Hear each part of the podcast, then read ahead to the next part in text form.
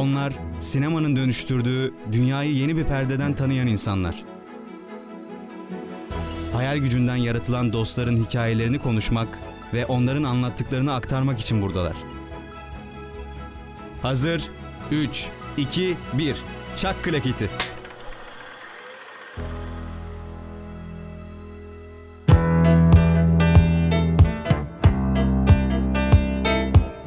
Merhaba sevgili radyo dinleyenleri. Klaket'in yeni bölümünde sevgili program arkadaşım Barış'la yine karşınızdayız. Barış nasılsın? Nasıl geçti haftan? İyiyim, güzel geçti.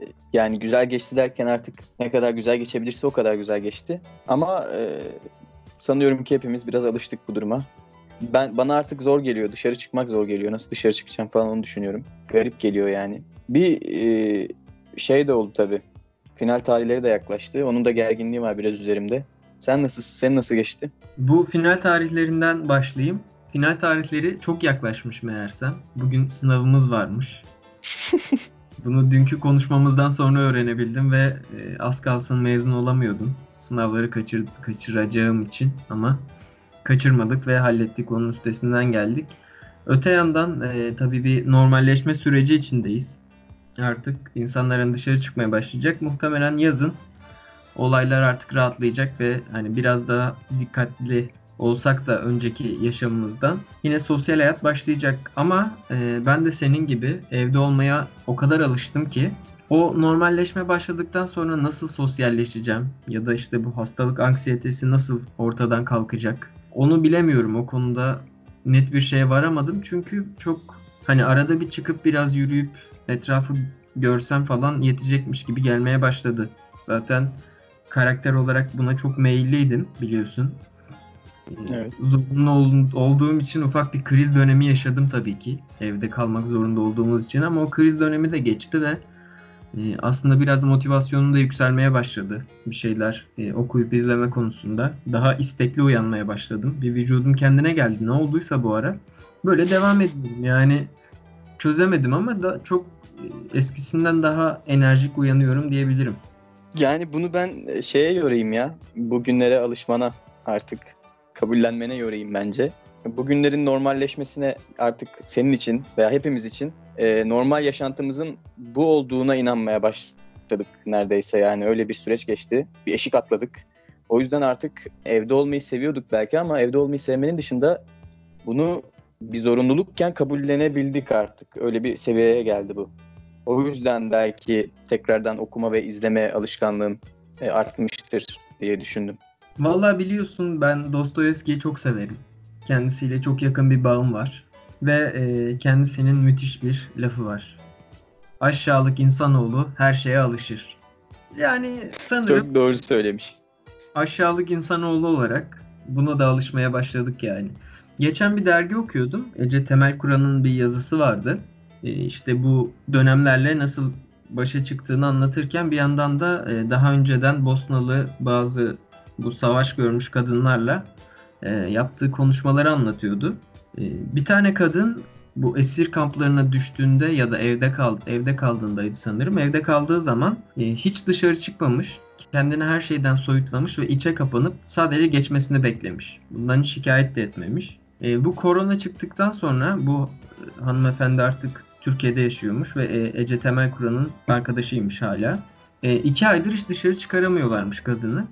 En son e, Ece Temel Kur'an zorlaya zorlaya yani bir kapının önünde oturup konuşabilmek adına iki ayın sonunda dışarı çıkarmış ve sormuş hani nasıl bu kadar delirmeden kalabiliyorsun içeride diye. E, o da demiş hani bu savaş dönemlerinde yaptığım şeyi yapıyorum. Eğer bununla mücadele etmeye çalışırsanız engelleyebileceğiniz bir şey olmadığı için e, sizi delirtmeye başlar. Ben de delirmemek adına e, eve kapandım ve her şeyin geçmesini bekliyorum demiş. E, sanırım bu krizlere girme hallerimiz o o, o dönemler işte bu biraz mücadele etmeye çalışmamızla ilgiliydi. Ama hani bunu kanıksadık artık. Kanıksadığımız için e, deliliklerimiz biraz azalmaya başladı ve günlük rutinlerimiz tekrar ortaya çıkıyor. Evet katılıyorum. Bu şey gibi işte ilk önce bir kabullenememe, daha sonra gelen bir sinir aşaması. Sinir aşamasından sonra gelen o boşalma durumundan sonra bir dinginlik ve olayı kabullenme durumu. Ama mesela şeyden bahsettik. Dışarı çıkınca dışarı çıkabilecek miyiz ya da çıkınca nasıl sosyalleşeceğiz yeniden gibi bir şey. Burada da o Dostoyevski'nin sözü yine herhalde ortaya çıkar diye düşünüyorum. Yani ona da belirli bir zaman geçtikten sonra alışacağız bir şekilde.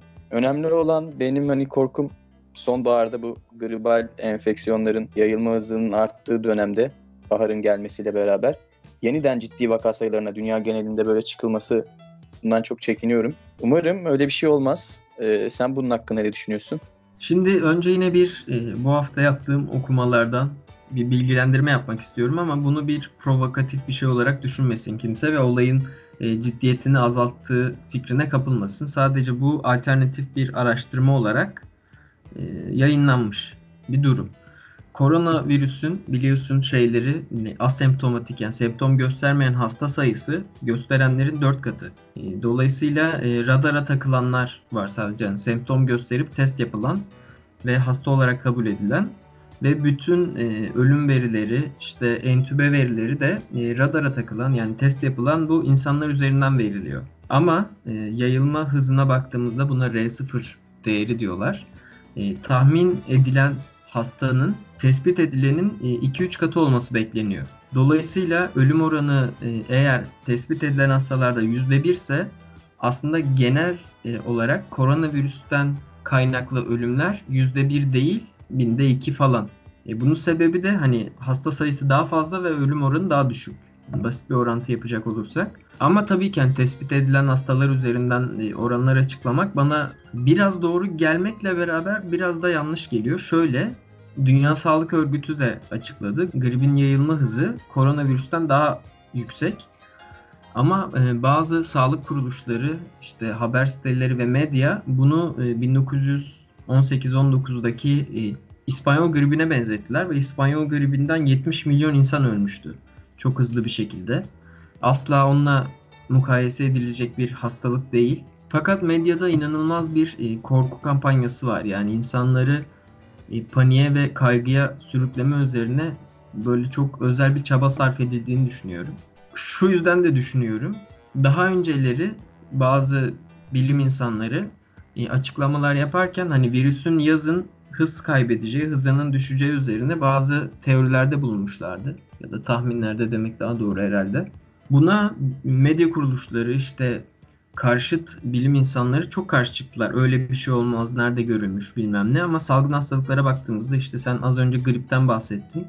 Gripin seyrettiği e, periyotlar belli ve yazın çok fazla görülmüyor ve yayılma hızı oldukça düşük. Fakat e, olay e, iyice büyüyüp pik yaptıktan sonra ve artış hızı düşmeye başladıktan sonra bilim insanları birden çıkıp bu daha önce yazın düşmez diyenler şu an e, yazın hızı düşecek, e, etkisini yitirecek demeye başladı. Bu hastalığın kesin bir gerçek yani kötü bir gerçek olarak kabul edilmesi bir yana bundan bir şekilde sanki nemalanmaya çalışan bazı kuruluşlar ve insanlar var gibi geliyor bana. Sen bunları nasıl yorumluyorsun bu anlattıklarımı? Sana da biraz tuhaf gelmiyor mu?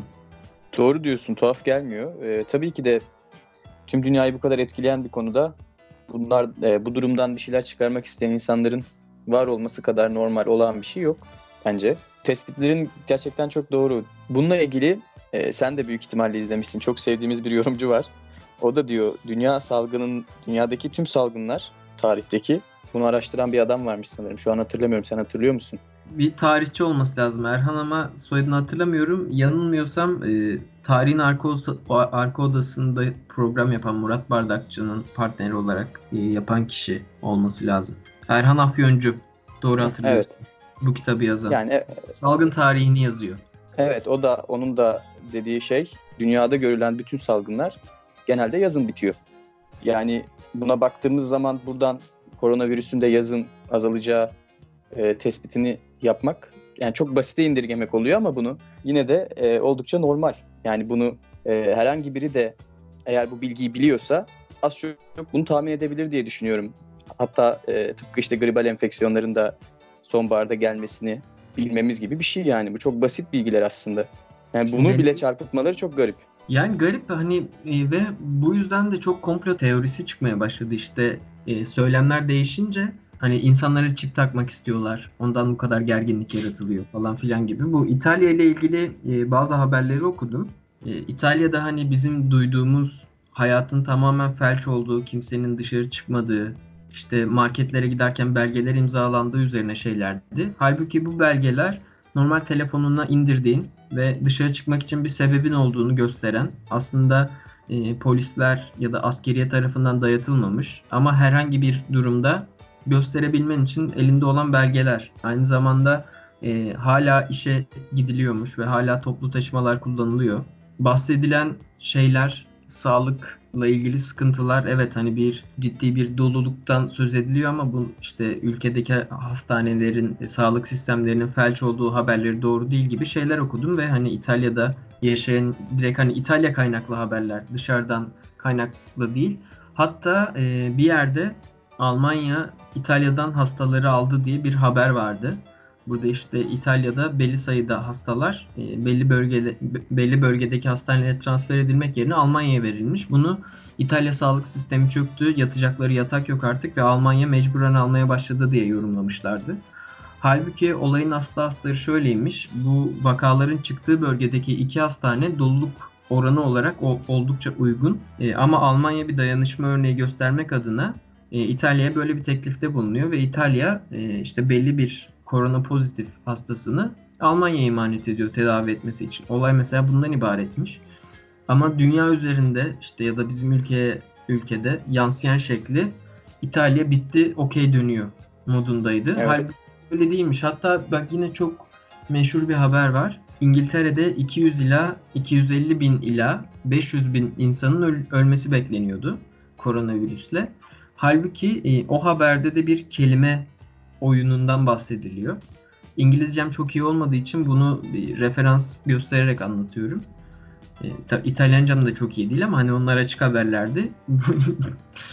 İngiliz kaynaklı haberin e, dil oyunu olduğu iddia edildiği için şey yapamıyorum bunu tabii. Çevirmekte o kadar yetkin değilim ama denmek istenen şey şu. İngiltere'de her sene 250 binden 500 bin kişi ölüyormuş.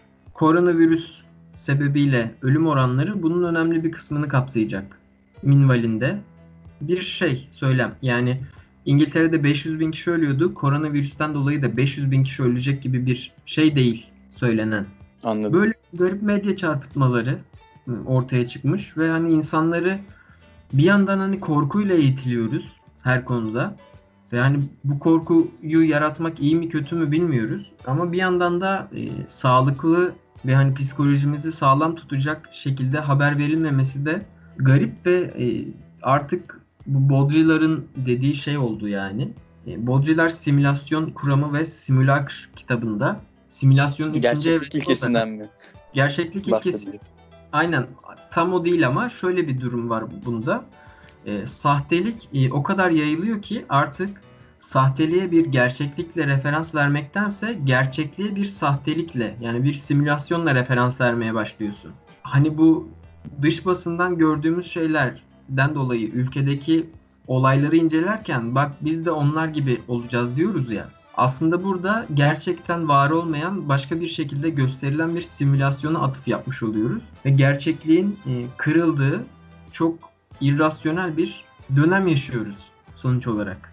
Ve bu da her program bahsettiğimiz postmodernizmin yine bir getirisi. Öyle bir yere değindin ki e, filmin önüne bir pas attın resmen yani. Bu gerçeklik dediğimiz şey de bizim algılayışımızla çok ilgili bir şey. Yani bize gösterilen sunulan şeyin gerçeklik algılarımızı değiştirmesi kadar normal bir şey yok bir bakıma. Bunu şu an bir korkulacak bir şey yaratılarak yapılıyor belki. Ama yıllardır da başka yollarla yapılıyor. Hem bunun dini boyutu var, politik boyutu var. Buradan şunu söylemek istiyorum bahsettiğin örneklere. Ee, ben de destekleyici bir şey söylemek adına.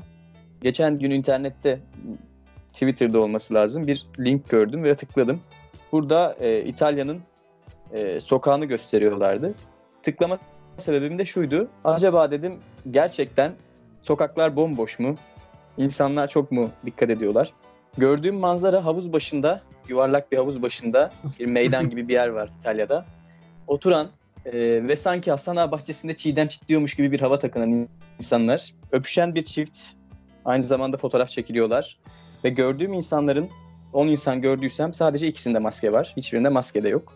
Bunu tabii ki e, oralar öyle yani biz niye bu kadar kasıyoruz gibi bir anlamda kesinlikle söylemiyorum. Biz yine gereken tedbiri alalım. Ama e, dediğin gibi yansılanla gerçek arasında çok büyük bir fark var. Yani ben de bu konuda sana katılıyorum. Daha fazla yorum yapmayayım şimdi. Film kısmında yaparız. Ya burada sorumluluk nedir? Bir insanın aslında bir sorumluluğu var. Her ne kadar her konudaki bilgiye ulaşmak çok kolay olmasa da ya da o bilgileri kavrama yetkinliğimiz çok yüksek olmasa da belli bir sorumluluğumuz var. Ee, önümüze düşen bir şey gerçek mi değil mi diye e, araştırma sorumluluğu. Bu bu aslında her sade vatandaşın sorumluluğu ancak medya mensuplarının işte halkı yönlendiren bazı kimselerin daha da fazla sorumluluğu. Çünkü ne yazık ki hani sade vatandaş olarak bu sorumluluğu alma konusunda imtina eden bir e, toplum yapısına sahibiz. Ki aslında sadece bizim toplumumuzla da ilgili değil artık dünyadaki birçok toplumda hani hepsi demek çok iddialı olur bu kadar hakim olmadığım için ama e, az çok genç neslin e, ilgi alanını, e, neye ilgi duyduğunu görebiliyorsun ve nasıl değerlendirdiğini görebiliyorsun durumu. Bir hani bu sorumluluktan kaçmak ve dolayısıyla sahteliği gerçeği, yani sahtelik derken simülasyonu gerçeğe tercih etmek gibi bir durum var. Dediğim gibi insani bir sorumluluktur. Gördüğümüz şeyi analiz edebildiğimiz seviyede aklımızın yettiğince biraz araştırıp kendi yorumumuzu ortaya çıkarmak. Tabii ki ama gerçekleri göz önünde bulundurarak bir yorum. Yani mesela burada o yüzden dediğim gibi hani bunlar bir araştırma söylüyorum ama hani bu doğru demek değildir hala. Ben e, kaynakları görmüş olsam da belki hani benim okumamda bir sıkıntı var. Dolayısıyla herkesin bunlar belirtilirken kaynakları yine de taraması ve kimsenin dediğini direkt inanmaması gerekiyor. Psikolojilerin çok yıprandığını söylüyorsa özellikle insanlar bu dönemde asıl psikolojileri yıprandığı için bu sorumluluğu daha fazla kendilerine olan sorumluluğu da gözeterek daha araştırma yapıp kendilerini bir nebze rahatlatmak durumundalar diye düşünüyorum. Sonuçta rasyonalizmden daha açıklayıcı bir şey yok. Yani burada ben hissediyorum Venüs geriledi ve her şey daha kötü olacaktansa işte burada dış basında böyle bir haber var demek ki doğru değilmiş demek daha doğru. Tabii bir de hani bunun öbür tarafı var. Acaba onlar doğru haber yapıyorlar mı? Basın özgürlüklerine baktığımız zaman aslında hani şu ana kadarki haberleriyle karşılaştırdığımız zaman Avrupa basınını özellikle doğru yapıyorlar genelde söyledikleri doğru çıkıyor. O yüzden inanma payımız işte burada %50 %50 ise bizim ülkede bir habere inanma payımız orada bir şey inanma payımız %70 %30 gibi bir seviyeye çıkıyor. O yüzden ben de paylaşmak istedim sevgili dinleyenlerimizle. Bizim ülkeye iyi oran verdiğini düşünüyorum %50 %50 diyerek. İyimser ee, olmaya iyi yap. Pozitif bakıyorsun. Şey diyecektim ben de. Bu az önce de bahsettiğimiz korku toplumlarını belki de neden yaratmak istiyorlar? Kolay yönetildiği için mi? Yoksa sadece halka eğitmenin bir yolu olarak mı korkuyu bu kadar ön plana çıkardılar ilk başta sen de dediğin gibi? Bu benim kafamı çok karıştırıyor. Bunu düşünürken bir yandan da az önceki konuşmandan şunu düşündüm. Böyle bir korkuyla yaşamak insanları gerçeklikten daha da uzaklaştıracak. Yani aslında yakınlaştıracak bir şey ama kaçıracak diyeyim yani. Dedin ya biz artık çok bunaldık, psikolojimiz çok kötü etkileniyor bir süre sonra haber okumamaya, dinlememeye başlıyor insanlar e, bu durumdan bunu aldıkları için ve kafalarını başka şekilde doldurmaya çalışıyorlar. Tıpkı işte ekonomik problemleri olan bir insanın bir gün bir film izleyip o filmin içinde kendi hayatını unutup bir nevi bir ruhsal boşalma yaşaması gibi bir şey yani bu. Şimdi bak bu dedin ya korkuyla eğitmek falan. Bununla ilgili yani amaçları gireceğim. bu mu onu onu Biliyorum. merak ediyorum. Sen senin düşüncen ne? Girdin. Bir örnekten hatta herkesin bildiği bir örnekten yola çıkarak biraz kendi düşüncelerimi aktarmaya çalışacağım. Un Ortodoks'u izlemiştik biliyorsun ki. Bu Hasidik cemaati falan. Ve orada kızın domuz eti yemekten nasıl korktuğunu gördük bir sahne olarak. Kusacağını düşünüyordu hemen. Midesinin almayacağını düşünüyordu. Sebebi bilmiyor olması. İnsan bilmediği şeyden korkar. Bu e, evrimsel olarak bizde gelişmiş bir şey. Yani sen yeni bir yemek gördüğünde bile tadının kötü olup olmayacağını muhakeme ederek tedirginlikle onun tadına bakarsın. Dolayısıyla o bilmediğin şeyden seni uzak tutmak çok daha kolay olur. Tarihsel olarak baktığımızda işte e, orta çağda insanların korkuyla yani dinle yönetilebilmelerinin sebebi dinin onlara öğretilmemesi ve bunun üzerinden bir korku yayılması. Bak burada böyle böyle diyor. Bunlar gerçek çünkü biz biliyoruz. Siz bilmiyorsunuz. Başınıza bunlar gelecek diyerek bir korkutma oluşuyor. Şimdi zaman ilerledikçe şu an çok çok geliştiğimizi düşünüyoruz ya mesela. Ama e, içinde bulunduğumuz bu bilgi ve veri çağı o kadar büyüdü ki orta çağdaki insanlardan pek bir farkımız kalmadı ve bir şeylerden korkmamız için artık birilerinin bize siz bilmiyorsunuz biz biliyoruz demesine gerek kalmadı. Çünkü bilmediğimizin çok farkındayız. Farkında olduğumuz için ortaya çıkan yeni olgular karşısında boş bir levha gibi kalıyoruz. Ve e, inanılmaz bir korku yaşıyoruz. Çünkü bu, bu olgunun kaynağına, yol açabileceklerine doğru şekilde erişme ihtimalimiz çok az. Bu sefer ne yapıyoruz? Aslında şeyler dayattığı için değil dediğim gibi. Eskiden kilisenin dayatması ve açıklama yapması gibi değil. Yani tepeden aşağı değil. Bu sefer aşağıdan halktan tepeye doğru çıkan e, bir e, bilgilendirme talebi söz konusu oluyor. E, bu sefer birilerine görev verildiğinde onlar da zaten bu karmaşık olan durumda olayı algılayabildiği gibi işte kötü algılıyorlarsa ve sözü geçen biri ise toplumun önemli bir kesimini panik ve korkuya yönlendiriyor. Eğer bunları yapan kişiler daha iyimser ve gamsız insanlar olsaydı toplumun önemli bir kısmı da rehavete sürüklenecekti. Yine şeyi düş- düşündüğünde hemen e, görüyorsun zaten. Hani Hasidik cemaatinin cemaatinde oradan çıkmak isteyen insanlara biraz evet çıkabiliyorsunuz dışarıda bir şey yok dense hemen çıkacaklar oradan. Ama tepeden bir baskı oldu ve onları oraya kapattığı için e, korkudan dolayı kalıyorlar ve reha- rehavete kapılmıyorlar.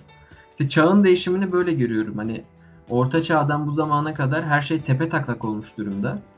Ama e, artık çağın getirisi korkmamız gereken bir durum varken bile onu korkmamı ondan korkmamızı sağlaması için birilerine yetkiler veriyoruz. Bu toplum yapısı bana çok komik geliyor ve hani dünya buradan daha nereye gidebilir bilmiyorum Barış. Bu dediğin işte yetki verme durumu veya insanların inandığı gerçeklerin o din örneğinde verdiğin gibi işte böyle böyle diyen birinin dediği şeye inanıp o şeyden korkuyoruz ve gerçeğin ne olduğunu sanıyoruz. Gerçeğe ulaşmaya çalışmadan belki de duyduklarımızla. Ee, daha konuşmanın başında bahsettiğin o gerçeklik ilkesinde de benzer bir durum var. Orada da bahsediliyor. Gerçeğin e, gerçeği bireylerin nasıl tercih ettiği de çok önemli yani. Gerçeği nasıl elde ettiği de çok önemli. Burada din üzerinden örnek verdiğin için ben de onun üzerinden örnek veriyorum. Onu nasıl algıladığımız ya da kimden ne, ne şekilde öğrendiğimiz çok önemli. Veya başka bir konuda da gerçeğe ulaşırken acaba yeteri kadar çaba sarf ediyor muyuz? Veya çaba sarf etmeyip birilerinin söylediklerine mi inanıyoruz hemen? Bunu merak ediyorum. Bence ikincisi ama asıl ilk başta benim sorduğum soru şuydu birazcık da. E, tıpkı filmden bir film izledikten sonra ya da izlerken yaşadığımız gibi gerçeklikten uzaklaşmak aslında bizi yöneten insanların bizden istediği şey mi? Bunu korkulacak bir şey yaratarak yapıyor olabilirler. Ama genel olarak insanların gerçeklikten uzaklaş, uzaklaşmalarını neden istiyorlar? Daha kolay yönetilebileceği için mi Bak, insanlar acaba diye Buna düşünüyorum. çalıştım zaten. Hani önceden bir net olarak e, yönetici otorite vardı Orta Çağ'da ve bu kiliseydi. Ve kilisenin belli yapısı vardı işte aforoz etme gibi yetkileri vardı. Ve insanlar buna uyuyorlardı. Yani o zamanlar insanları yönetme biçimi korkuyu bu şekilde oluşturmaktı. Şimdi bahsetmek istediğim şey aslında insanları yöneten bir otorite yok. İnsanlar onları yönetmeleri için bir otorite atamaya çalışıyorlar. Çünkü olan bilgiye erişme imkanları çok açık gibi görünse de çok kısıtlı. Yani bir şeyin gerçeğine yüreğin ferah olarak ulaşma olasılığın çok düşük. İlişki ters yönde ilerlemeye başladı. İnsanlar diyor ki biz bunu bilmiyoruz. Biri bize bu biri bize bunu anlatsın. Çünkü biz elimizdeki kaynaklarla bunun doğrusuna erişemiyoruz. Çünkü bir literatüre girdiğin zaman işte koronavirüs mesela sadece korona virüsü nedir diye girdiğin zaman karşına inanılmaz büyük bir literatür çıkacak ve e, bunu tarayıp anlayıp sonra yeni koronavirüsü algılayıp işte bir şekilde e, önlemler almak ve kendini rahatlatmak çok uzun bir süreç. Onun yerine siz çıkın ve bizler için bir şeyler söyleyin diyorlar. Eskideki otoritenin tam tersi. Artık e, otorite insanları yönetmiyor. sağlam e, temelleri atılmış bir otorite yok eskisi gibi. Toplumun ihtiyaçları doğrultusunda ortaya çıkan otoriteler var. Zaten e, dünyada liderlerin değişme şekline bakarsan lider profillerinin bunu görüyorsun yani. İşte Amerika'da Trump'ın başa gelmesine sebep olan şey de bu. Çünkü e, orada bir şöyle bir siyasal problem var. İşte o güney kesiminden bahsediliyor ya hep daha az okumuş bilmem ne şey olan. Hı hı. Şimdi bu kısım postmodernizmin içinde yine çok var. Çünkü modernizm elitizmi çok savunuyordu. Postmodernizm ise e, azınlıkları çok savunuyor. Ama azınlıkları savunmasının şöyle bir dezavantajı doğuyor işte Amerika'da olduğu gibi. E, biri bu azınlıkların kendini savunma becerisi olmadığını ve senelerdir ezildiğini söyleyince ki bu azınlıklar seçilmiş bir azınlık yani işte güney eyalet bölgeleri insan hakları üzerine seçilmiş bir azınlık değil olan şey bir e, ideoloji takibi olarak seçilmiş bir azınlık ve onların sözlerini biz daha iyi ifade ediyoruz dedikleri için e, bu azınlık kendini azınlık ve ezilmiş olarak gören kişi de kendini ifade etmekte güçlük çektiği ve kuvvetli bir figür tarafından ifade edilmek istendiği için Trump gibi insanlar başkan oluyorlar. Peki neden? Bu birazcık da kolaycılık. İnsanların birazcık da kolaya kaçmasıyla alakalı. Sanırım e, değişen çağla ilişkili. Yani her şeye çok çabuk ulaşıyoruz ama doğruya ulaşmak eskisinden daha zor dediğin gibi. Ya şimdi artık zaten doğrudan ziyade yorumlanmalar var. Bunu sanatta da görüyorsun ya. Bir anlaşılması Hı-hı. gittikçe zor, yoruma açık şeyler yapmak daha değerli hale geliyor gittikçe. İşte bir muzu duvara bantladığın zaman onun bir anlamı olduğu düşünülüyor. Çünkü yoruma açık. Ya kolaycılıktan ziyade hani bu dediğim gibi yoruma dayalı ve e, ezilmişlik psikolojisi taşıyan ve e, ifade edilmek isteyen herkes e, bir şekilde kendi ifade etme gücü yoksa çünkü karşı tarafla karşılaştığında işte bir münazaraya tutuştuğunda yeniliyorsa hep bu sefer bir otoriteye ihtiyaç duyuyor ve o otorite onun e, söylemlerini dile getirdiği için ona da bağlılık duyuyor. Ama bu kesimin e, ihtiyaçları değişse ve işte içinde bulunduğumuz çağ daha elitist bir zamana yönelse, elitist bir çağa dönüşse yani birden bir mucize olsa ve bu çağ değişse tekrar e, yönetici profilleri değişmeye başlayacak. Belki uzmanların sayısı da düşmeye başlayacak. Çünkü görevlendirme ihtiyacı duyan insanların sayısı azalacak. Akılcılık ön planda olduğu için. Dedin ya uzmanlar belki de azalacak. Günümüzde bu kadar çoğalmasının da sebebini bir bakıma açıklamış oldun o kadar anlattığın şeyle. Yani... Herkes uzman kardeşim. İnsanların da ihtiyacı demek ki bu doğrultuda dediğin gibi arttığı evet. için. Ya en basit çok hani mesela marangozluk diyelim. İşte 500'lü yıllarda marangozluk yapmak kolaydı. Çünkü işte şey belli, masanın şekli belli, sandalyenin şekli belli falan filan. Yani bunu çok enteresan şekilde yapan insanların dışında genel olarak basitti. Şu an bir marangozlukla ilgili bir bilgi almaya çalışsan olay iç mimariye kadar varıyor. Ve hani bu mimarlık tarihini de kapsayan bir alana dönüşüyor. Dolayısıyla tamamen marangozluk bilgisine sahip olarak bir masa yapmaya başlayacağım dediğinde sürecin çok uzuyor. Dolayısıyla sen bu süreci yaşamış birinden e, bilgi alarak, damıtılmış bilgi alarak bu vakti kısaltmaya ve daha çabuk pratiğe dökmeye çalışıyorsun. Ama ortaya çıkan şey e, içerik problemine yol açıyor. Çünkü biri bir külliyatı damıttığı için sana anlattığı şeylerin detaylarını, kollarını ve e, başka olgularla, olaylarla, durumlarla, e, objelerle olan bağlantısını da bilirken sana e, tek bir çizgi halinde bir durum anlatıyor. Ve senin yaptığın şey e, o anlatanınkine bir türlü benzeyemiyor. Çünkü içerik sıkıntısı var. Özetin yüzden, özeti gibi işte. Aynen. O yüzden Recep İvedik var. Şekilsel yani tamamen şekli odaklı, imaj odaklı ve görsel odaklı. Yine işte Baudelaire'in dediği gibi bir şey. Bütün estetik tamamen görmeye odaklı hale gelince e, içerik dışlandı. Zaten artık entelektüelliğin tanımı herhalde iyice şey oldu. İmajdan daha çok içerikle ilgilenen. Yani bir imaja baktığında bile imajın içeriğiyle ilgilenen insana dönüştü entelektüel. Buna katılıyor musun bilmiyorum. Evet aslında şöyle bir yanılgı da var ama bence orada. İçerikle yeteri kadar ilgilenilmediği için genelde içerikle normal seviyede ilgilenen birisi de entelektüel olarak kabul görülmeye başlandı. Evet çıtalar hep düşüyor. Yani şeye döndü. Koyunun olmadığı yerde keçi Abdurrahman Çelebi derler. evet. Hiç duymamıştım bunu bu arada. Ataları, atalarımı söylemiş yani. E, durum onunla dönmeye başladı artık. O kadar yok ki koyun olmadığı için keçiler Abdurrahman Çelebi oldu. Barış ilk bölümümüzü tamamlamak istiyorum. Uygun bulursan. Konuşacağımız filmler var Tabii. daha. Doğru haber de vardı da Spike Lee yeni film çekiyormuş. Bundan ibaret. Aynen. Çok detaylı 12 bilmiyorum. Haziran'da Netflix'te e, Vietnam'la alakalı, Vietnam Savaşı ile alakalı gazilerin hikayesini anlatıyor. Bu kadar. 12 Haziran'da izleriz. İzleriz evet kesin. Aradan sonra görüşmek üzere.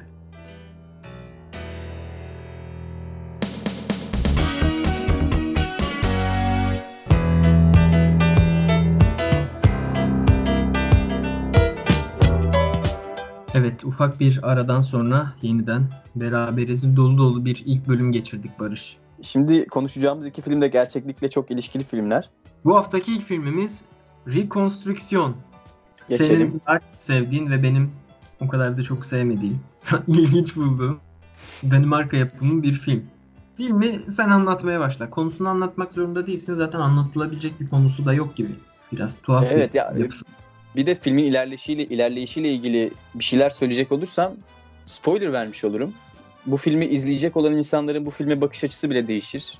O yüzden yani filmi izlerken insanların benim deneyimlediğim gibi kafalarında pek de bir şey olmadan, ne izleyeceğini bilmeden izlemeleri gerektiğini düşünüyorum bu filmi. Çünkü farklı yorumlanışlara çok müsait bir film. Filmde Alex adında bir karakter var. Alex bir gün Amy ile karşılaşıyor ve kendi sevgilisi olan Simon'dan ayrılarak bunu böyle şey yapmaya çalışıyorum. Klasik bir anlatısı varmış gibi Evet. temelde ne olduğunu anlatmaya çalışıyorum. O yüzden biraz zor oluyor. Amy'nin peşinden gidiyor. Bu Amy de evli bir kadın Ee, ve gerçekten anlatılamıyor Can. Ben bir deneyeyim. Bir dene ama şey değil yani. Dilimin ucuna geliyor. Söyleyeceğim sonra diyecekler spoiler oldu bu. Ya bir yerinde çok e, gerçekten şaşırtıcı bir olay var. Amy ile tanıştıktan sonra adam normal hayatına döndüğünde. Evet. Onu söylemeli miyiz, söylememeli miyiz bilmiyorum. Ve İşte canımı zaten sıkan- bütün hikayeyi değiştiren o. Heh. Canımı sıkan şu 17 senelik bir filme spoiler verecek olmak benim çok canımı sıkıyor. Ve hani şey, şey bir film değil yani kamera dor almış. İşte gayet bil, şey bir film yani. Ünlü bir film evet aslında. kandan ödül almış. O yüzden nasıl yapalım? Yani şöyle diyelim Alex Amy ile tanışıyor ve e, o sıralarda da sevgilisi Simon'dan soğuyor gibi bir durum içinde. Ama Amy ile Simon da aslında çok benziyorlar birbirlerine.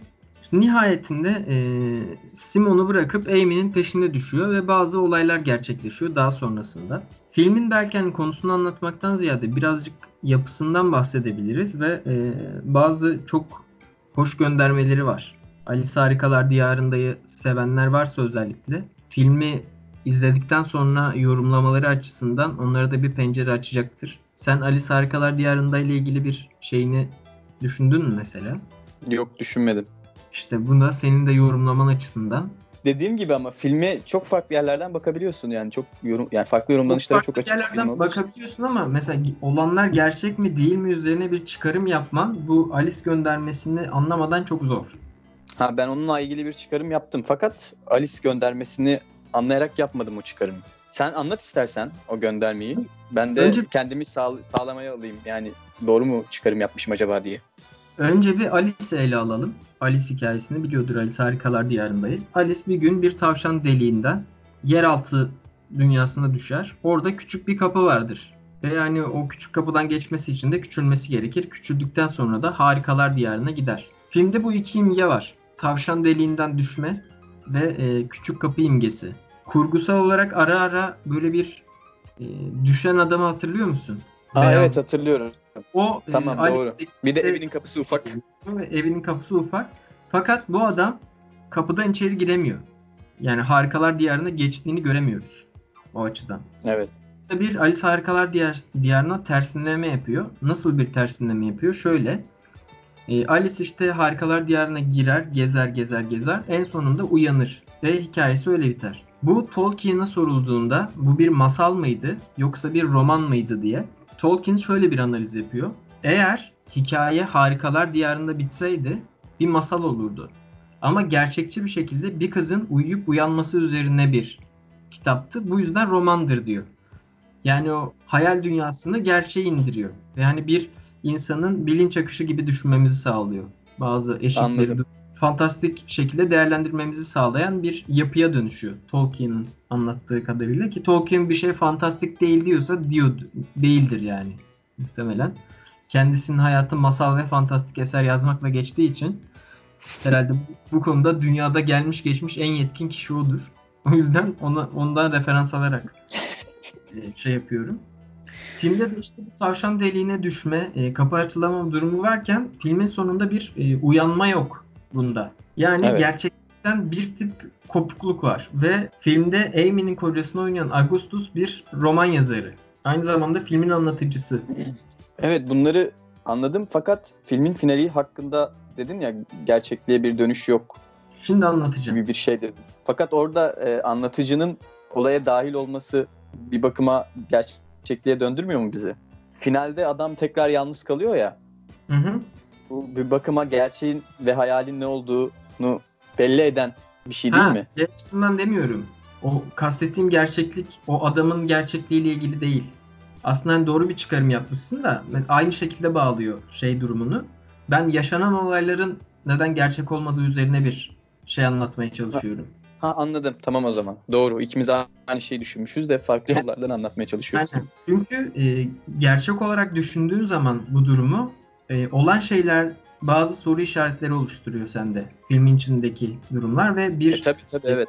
neden koymuyor olan şeylerde. Yani çok önemli trikleri var ve yani bunları bir spoiler olarak algılamamaları için söylememeye çalışıyorum. Ama izlerken hani hiçbir e, olağanüstü şeyle karşılaşmadığın için o ana kadar e, olan garip şeylere bir gerçekçi neden aramaya başlıyorsun filmi izlerken. Halbuki filmin Evet. en başında bunun bir yaratım olduğunu söylüyor. Gerçek değildir ama yine de can yakar Ama- gibi bir şey var. Ama ona rağmen aramaya devam ediyorsun. O Evet, gerçekçi Filmin şey. yapısı o gerçeklikte ilerliyor. Dolayısıyla izlerken ya bunlar neden oldu, bunlar ne alaka diye sorular olursa bu e, Alice üzerine yapılan atıfı düşündüklerinde taşlar yerine oturacaktır. Ee, anladım. Spoiler vermemek için de bir yandan iyi oldu Alice Alice'in Evet. aracı olması. Yani bu söylediğimiz kısım e, filmin izleme zevkini kaçıracak bir şey değil. Evet Bunu kesinlikle değil. Ki bir şey söylemedik büyük ihtimalle. Yani adamın Ee, yalnız olması sizi yine de durumun gerçekliğini sorgulamaktan uzaklaştırmıyor. Ancak böyle bir entelektüel çıkarım yaparsanız böyle bir yoruma varıyorsunuz. Bu tabii ki her izleyicinin kendi yorumu. Evet. Ben bu filmi izlerken neyi düşündüm biliyor musun Can? Mesela bir sinemaya gittik beraber bir film izledik. Filmi izlerken filmin ana karakteriyle özdeşleştik. Ve çıktığımız Evet. zaman filmden bir anda bir boşlukta kalırız ya. Hani Hı hı. farklı bir hayattan kendi hayatımıza dönmüş gibi oluruz. Ve o boşluk hissi belki de sinemanın bize hissettirdiği en güzel hislerden biri oluyor. Yani bir filmi izledikten sonraki his bilmiyorum bana çok güzel geliyor. Sana öyle geliyor mu? Ee, bunu Yusuf Atılgan çok güzel anlatır. Sinemadan çıkmış insan diye. Ee, bunu böyle farklı bir insan türü olarak adlandırır. Hani başkalaşıma uğramış filmden çıktıktan sonra ve 15-20 dakika boyun- boyunca işte göğsü kabarık, gözleri çakmak çakmak. e, Her şeyden e, anlam çıkarıp o anlamı sünger gibi emmeye müsait bir insan olduğundan bahseder. Sinemadan çıkmış insanın Aylak Adam romanında. Ama bu Evet. insan türü 15-20 dakikada ölür ve eski sıkıcı insana dönüşür der aynı zamanda. Bu tabii trajik kısmı. Ama bunun ömrünü uzatmak insanın elinde. Yani bir sanat eserini aklınızın bir kenarına kondurursanız hayata öyle bakmaya devam edebilirsiniz. Biz tabii sinema eğitimi aldığımız için sürekli sinemadan çıkmış insan gibi yaşıyoruz. Her şey çok anlamlıymış gibi geliyor. Ama o anlamlı gelirken her şey de çok anlamsız geliyor falan. Bir tuhaf. Bir de şöyle bir his oluyor. Sende de oluyor mu? Mesela film filmle ilgili anlam aray- arayışındayken ya filmi izlerken ya film bittikten sonra bir şeylerin anlamını bulduğunda sanki dünyaya çok yararlı bir şey icat etmiş gibi hissediyorsun. Evet. ben de halbuki- böyle oluyor. Sen sende oluyor mu? Oluyor. Bende bir de filmle ilgili de değil yani her şeyde oluyor. Sanki yani ilk benim aklıma gelmiş gibi bir heyecan. O heyecan hani uzun sürmüyor artık çünkü hemen görüyorsun başkaları da yapmış diye. Bu yeni bir şey bulduğum heyecanı çok güzel. Evet Ama kesinlikle hiç yani. yani o, o, o heyecanla yaşıyoruz bir şekilde. Bizim hayat enerjimiz e, o heyecan olmuş durumda. Tabii bu benim hoşuma Evet. gidiyor. Ye- yemek yemek, su içmek gibi bir şeye dönüştü. İşte o hem merak uyandırıyor. Bunu bilmek istiyor oluyoruz. Filmle ilgili benim bak çok hoşuma giden kısımlardan biri Amy ile Alex'in tanıştıktan sonra e, aşık oldukları sahne. E, bunu sözsüz ve tamamen görsel şekilde vermeleri. Amy kırmızı bir yolda, kırmızı ışıklı bir yolda yürüyor. E, yakın planlar ve e, birbirine geçen sahneler oluyor. Yani Amy silinirken Alex gözüküyor ve ikisi aynı anda aynı kadrajda üst üste binmiş şekilde duruyorlar. Bunu tarif edebildim mi bilmiyorum ama işte o bindirme Ben geçişler anladım. o çok başarılı geldi mesela orası. Yani izleyen insanlar bence pat diye anlar demek istediği şeyi. Ee, izlemeyenler de izlediğinde anlar diye düşünüyorum. Bu zaten filmin yenilikçi yapısı birazcık da kurgulanışıyla alakalı. Yani e, yaptığı kurgu bu dediğin üst üste bindirmeler veya işte e, filmin aslında yap- yapmak istediği o zaten başında da söylediği bu sadece bir yaratı cümlesinden hareketle filmin gerçeklik ile kurmaca arasındaki geçişini çok güzel yansıtıyor kurgu filmde. Ya şimdi söylemek istemiyorum ama bir yerde gerçeklik ve kurmaca arasındaki farkın olduğu çok belirli bir yer var. Ee, Amy'nin kocası oturup e, bir şeyleri düzenliyor. Yazdığı bir şeyleri ve karakterlerin isimleri vardı kağıtta yanlış hatırlamıyorsam. İsmi Hatırlıyor var mı? Ben gözümden kaçırmış olabilirim. Ben İsimlerini var ya- görmedim. Ben ha- şey yazıyor. Amy kapıya kulağını dayar gibi bir şey yazıyor veya öyle bir planı biz daha önce görmüş oluyoruz aslında. Alex Ben Amy- onu görmedim. Ama gördüysem vardır yani benim Yani gözümden o- kaçmış o ufak bir o plan. kadar e, ufak ve alakasız giriyor ki yani olaylar devam ederken adam yataktan kalkıyor masaya oturuyor. İşte böyle 2-3 saniye e, Amy kulağını dayar yazıyor tükenmez kalemle. Daha önceden yazılmış bir metne ve plan kesiliyor hemen. Zaten hani bir, net bir anlam veremiyorsun.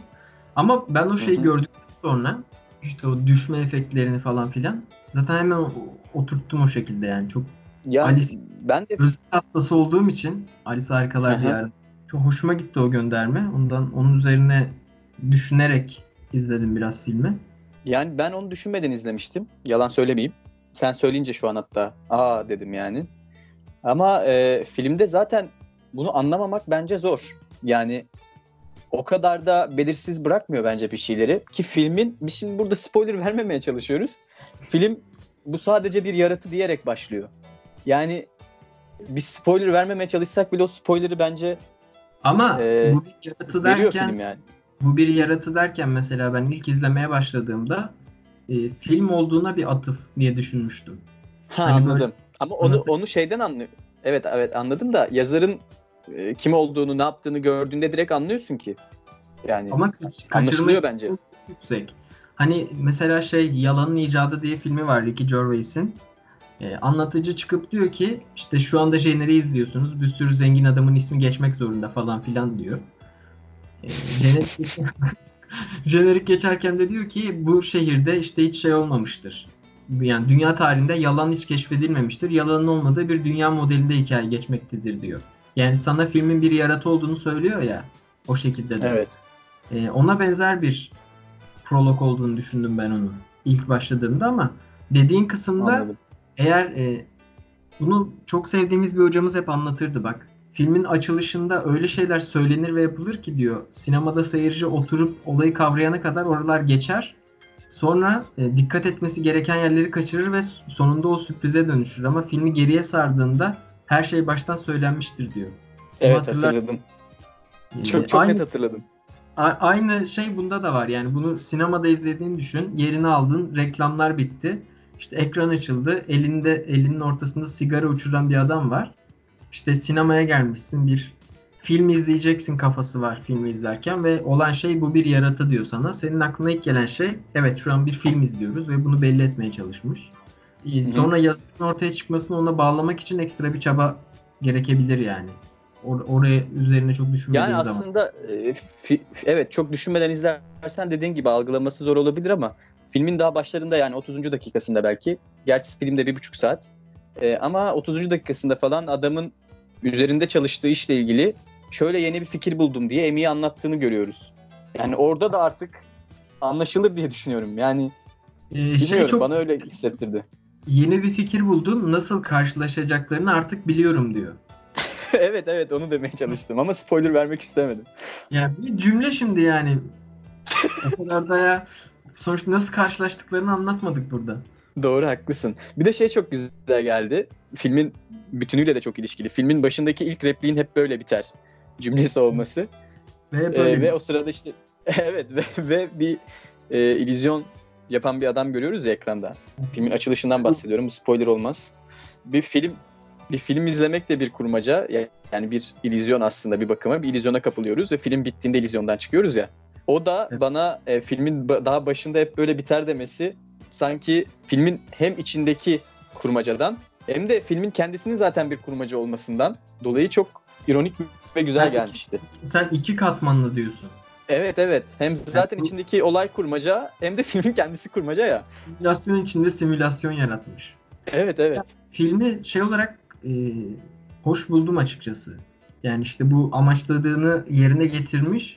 Ama böyle nasıl denir? Bir şey eksik gibi filmde. Yani ne olduğunu bilemiyorum tam. Belki hani yönetmenlik biçimini çok sevmemiş olabilirim. Ama DV kamerayla çekilmiş zaten. Tercih olarak Evet. yapmış o da. E, ama böyle filmde bir türlü şey yapamadığım bir durum var. Isınamadığım. Belki dille, belki oyuncu tiplemeleriyle de ilgili e, emin değilim şu an. Ya Onu yani şeyden ilk- olabilir mi? Çok sevemedim. Yani e, bazı yerlerde bu kurmacılığı daha da göze sokmak için pek gerçekçi olmayan şekilde konuşup davranıyor ya karakterler. Hem öyle O- bazı ya o mesela biçim olarak çok doğru bir şey. Ya benim Evet. gözüme çarpan biraz şey şey kısımları da oldu. Yani böyle çok fazla aniden biçimselleşen anlar oluyor ya. Çok fazla açık Evet. veriyormuş gibi hissettirdi bana.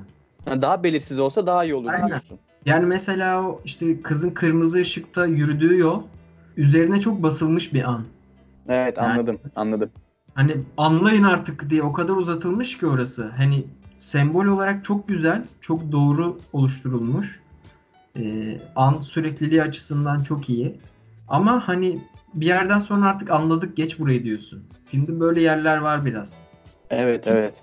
Ama olmaz- zaten mesela filmde iki kadını aynı aynı kişinin oynaması da zaten birçok şeyi için ipucu veriyor.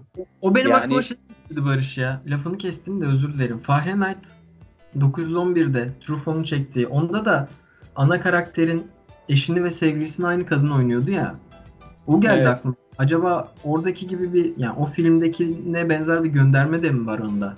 Belki vardır. Bilmiyorum. Yani öyle düşünmemiştim ben. Ben, tamamen şey diye düşündüm. Ee, mesela bir filmi izlerken bir film üzerinden örnek veriyorum. Diğeri spoiler olacak diye. Sen benim ne demek istediğimi anlıyorsundur. Hı hı. Ee, orada orada gördüğümüz kişiyi eğer görmeseydik ve biz bunu sadece bir betimleme olarak kafamızda canlandırıyor olsaydık gerçek hayattaki sevdiğimiz kişi gibi hayal ederdik ya. Ben öyle düşündüm.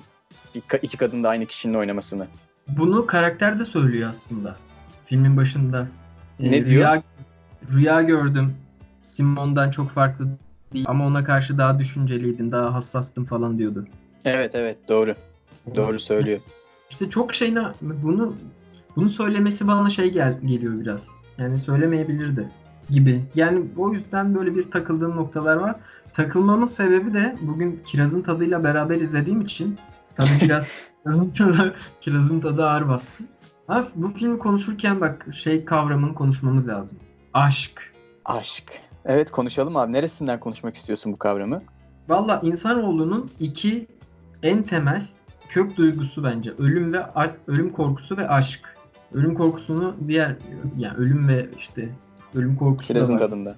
Kirazın tadına konuşacağız. Burada kök duygu olarak e, aşkı konuşalım diyorum ve e, yine bu anlatıcının ya da şey şeyin kocasının, Amy'nin kocasının programda söylediği gibi e, erkek ve kadınlar için aşk farklıdır. Kadınlar için e, seçilebilir ve bunu isterler. Erkekler için ise bir engeldir diyor. Öncelikle Şöyle diyordu hatta. Heh, sen tam Ee, kad- hatırladım sen deyince direkt. Şey diyordu. Kadınlar için aşk gerekli bir şeydir diyordu. Erkekler için ise utandıkları bir şeydir diyordu. ve engeldir diyor sonuç olarak. Evet yani bir bakıma öyle. Biz Tabii, erkek erkekler olarak daha utanıyoruz bu durumlardan. Utangaçlık da az önce senin söylediğin gibi büyük bir engel birçok şeyde. Neden neden utanıyoruz sence aşktan? Bilmiyorum ki. Hiç, düşünmemiştim. Böyle bir, bir an sorunca ne diyebilirsin ki? Çok büyük bir soru bu. Şimdi bak Yani- e, biraz sinemayı bilimle bağdaştıralım. Bu noktayı psikoloji, e, fizyoloji ve sinema üçgeni oluşturalım. Sonra biraz da Schopenhauer'a gidelim. Onu, onu iyice derinleştirelim yani. Şimdi aşk dediğimiz kavram evrimsel olarak bir tür koruma mekanizması. Şöyle koruma mekanizması. Bireyler e, üremek adına oksitosin adı verilen bir hormon salgılıyorlar ve birbirlerine bağlı hale geliyorlar. Ve işte diğer hormonlar da var bunun içinde. Bağı kuvvetlendirecek her şey salgılanıyor ve buna biz aşk diyoruz. Bunun sebebi de doğacak olan yavruyu koruyup kollayabilmek ve besleyip sağlıklı şekilde büyütebilmek için e, gerekli olan aile mekanizmasının sağlam kalması. Buraya kadar okey miyiz? Yani aşk dediğimiz şey evrimsel olarak bundan ibaret. Roman, romantik, Okeyiz, evet. romantikleştirmeye gerek yok. Ama ve lakin. Film romantikleştirmiş ama. Evet, normal şartlarda e, kadınların oksitosin oranı her zaman erkeklerden daha fazla. Yani dolayısıyla bir kadının e, aşık olma, aşık olduktan sonra bağlı kalabilme ihtimali çok daha yüksek. Erkeklerin ise daha düşük. Ama erkeklerin e, aşık olma hızı kadınlarınkinden daha fazla. Bunun sebebi de testosteron. Ve üreme isteklerinin kadınlardan daha fazla olması ve e, tek bir yavruyu büyütmektense birçok yavruyu meydana getirme motivasyonunu evrimsel olarak içinde taşıması. Zaten filmde de bunu görüyoruz yani. Bir kızı bırakıp öbürüne gidiyor yine. Ve bu çok hızlı gerçekleşiyor. Halbuki kadınların aşık olma evresi biraz daha uzun. Şimdilerde herkes ilk görüşte aşık oluyorlar ama o hem kültürel hem de popüler bir durum. Normalde bir kültürde ya da işte popülist görüşte, ilk görüşte aşık olmasa bunun olması çok zor. İnsanların birbirini tanıması gerekiyor. Dolayısıyla aşk dediğimiz şey şimdi böyle bir gördük yani. Aslında aşık olup bağlanmaya çok elverişli olmayan bir varlıkla buna çok elverişli olan bir canlı arasında geçiyor. Ve dolayısıyla erkekler için e, birine bağlı kalmak yani bu aşk kavramının altında bağlılık var ya e, Hı hı. çok büyük bir engel teşkil edebiliyor. Utanma sebebi Daha de zor şu- yani kadınlara göre. Aynen. Utanma sebebi de şu bence filmdeki kastedilen. Dediğim gibi kişisel görüşüm bunun için beni yargılamayın. Kadınlar kadın arkadaşlarımız. Şimdi e, erkek biriyle beraberken başka birine ilgi duyuyorsa çok büyük bir utanma yaşıyor. E, ahlaki değerleri yerindeyse. E, filmde de görüyoruz bunu. Söyle, söylersem çok büyük spoiler olacak. O yüzden söylemiyorum. Ama e, başka biriyle hayata başlamaya kafaya koymuşken bile arka planda da diğer şeyin vicdan azabı dönmekte. Yani şey yapıl ve bu çok büyük bir utanç yaratıyor çünkü çocuk e, karşısına çıkamamaya başlıyor karakterin. Dolayısıyla ve Evet. hani toplumun yüklediği roller açısından da aşık hassasiyeti gösterip buna göre karar veren erkek çok hoş görülmediği için özellikle erkek egemen toplumlarda bir utanç davranışı üzerine, utanç davranışına dönüşüyor. Aynı zamanda bunu Schopenhauer'ın Aşk ve Sadakat şeyine bağlıyorum. Aşkın Metafiziği kitabından alıntı yaparak. Bunlar benim fikrim değil. Ama bu biyolojik gerçeklerle göz önünde alınması gerekiyor. Schopenhauer da o zaman diyor ki kadınlar e, doğaları gereği sadık olup bebek büyütmeye çok daha elverişlidir. Dolayısıyla birine sadık kalıp ömrünü geçirebilirler. Ama erkeklerin birine bağlı kalmaları için özel bir efor sarf etmeleri gerekir. E, bu eforu sarf etmediklerinde ve işte artık hayatlarını başka biriyle sürdürmek istediklerinde kötü bir adam, hain olarak adlandırılır. Halbuki bu e, doğanın ona bir getirisidir. Ancak bunu kadın yaptığında çok daha büyük bir problemdir. Çünkü zaten hali hazırda doğası olan bir şeye karşı çıkıyor demektir diyor. Dolayısıyla e, bir kadının bir erkeği gönlünün başkasına kaymasıyla suçlaması e, onun doğasına doğasını kabul etmemektir diyor. Bu da bir aşk içinde çatışma yaratabilir diyor. Ben buna katılmıyorum tabii ki. Hormonlardan Evet bahsediyorum ben de onun merakla bekledim. başka parametreler var ama sadece yani resmi tamamlamak adına söylüyor söyledim. Yani işte bir e, biyolojik gerçek var. Sonra Hı hı, bunun anladım. üzerine oluşan toplumsal yargı var ve e, onun arka planında yatan çok önemli bir düşünürün felsefi bir arka planı var. Ya bunun üzerine Elif Fromm mesela Sevme Sanatı diye çok daha romantik ve iki tarafı da göz önüne alan e, bir kitap yazdı. O daha Evet. optimist yaklaşıyor ilişkilere ancak ilişkilerin o kadar optimist olmadığını her yaşadığımızda görüyoruz. O yüzden Elif Fromm'u çok katılamıyorum.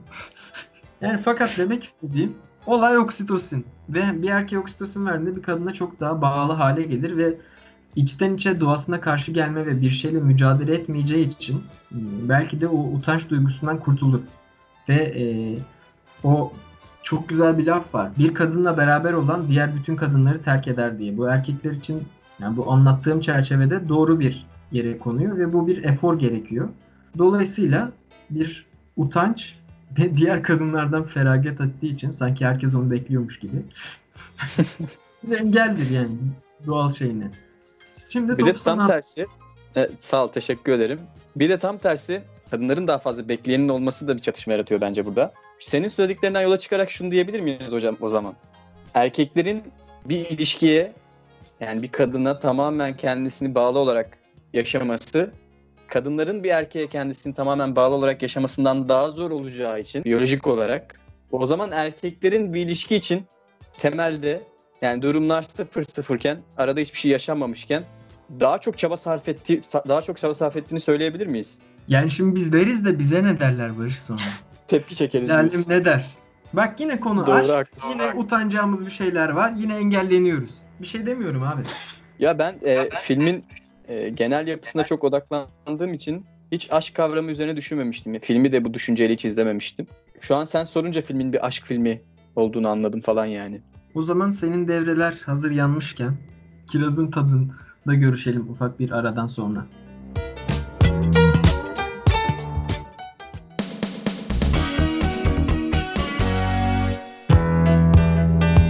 Gerçekten önemli olan bir tek felsefe sorunu vardır. İntihar.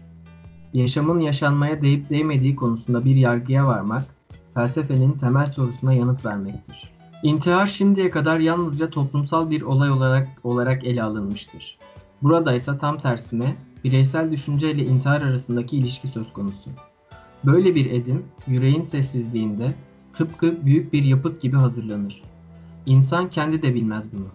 Bir akşam tetiğe basar ya da kendini sulara bırakır.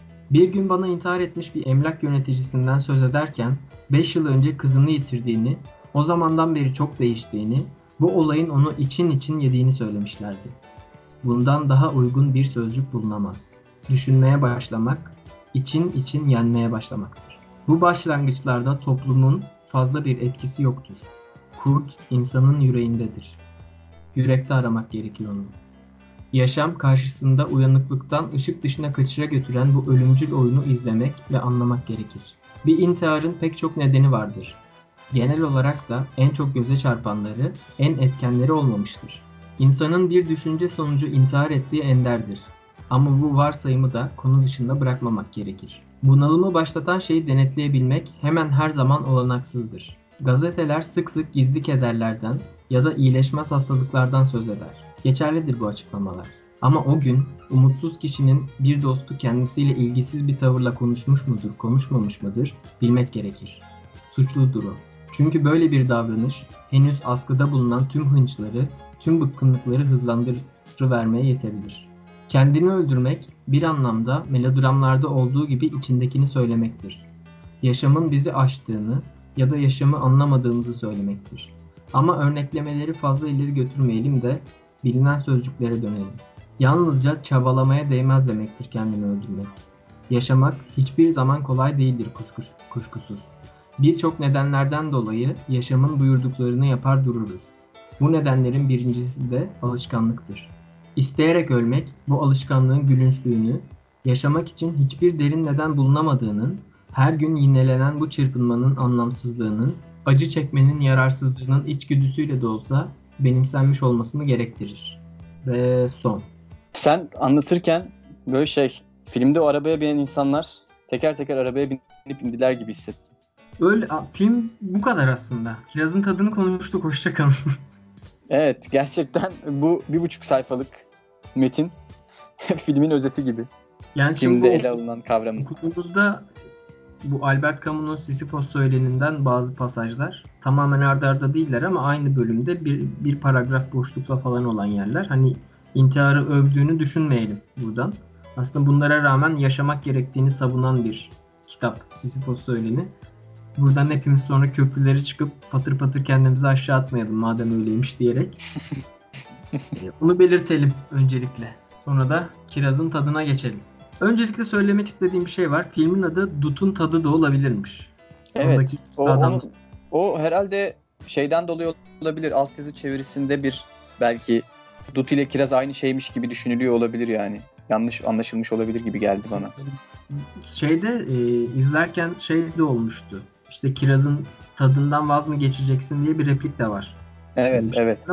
Dediğin gibi de olabilir. Şeyli dut anlamına da geliyor mu bilmiyorum yani. O kadar İngilizcem. Ya Yok. öyle bir şey okumuştum ben. Bazı kültürlerde aynı şekilde ifade edildiğine dair. Bu araştırma yaparken filmi izledikten sonra ödevim diye aynı zamanda.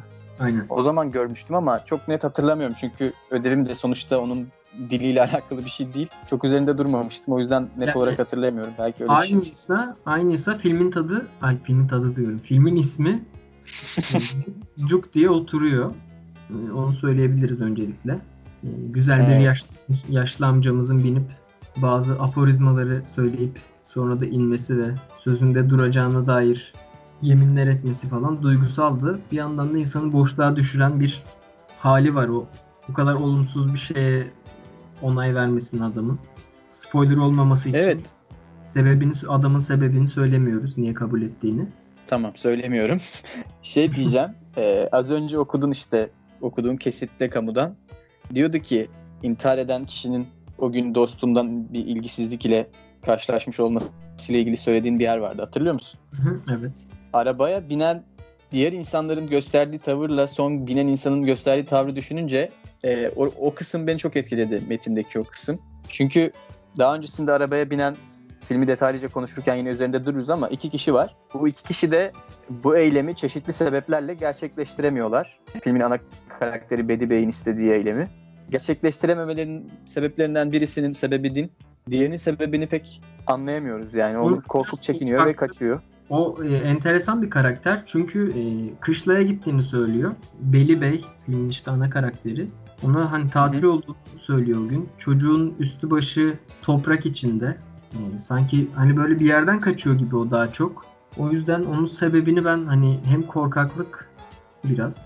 Korkaklık derken yani böyle bir e, işi yapmak için işi yapmamak korkaklık değildir ama çocuk korkak, utangaç, çok girişken olmayan sanki bir Ya bir şeyler de bir kaçan biri gibi.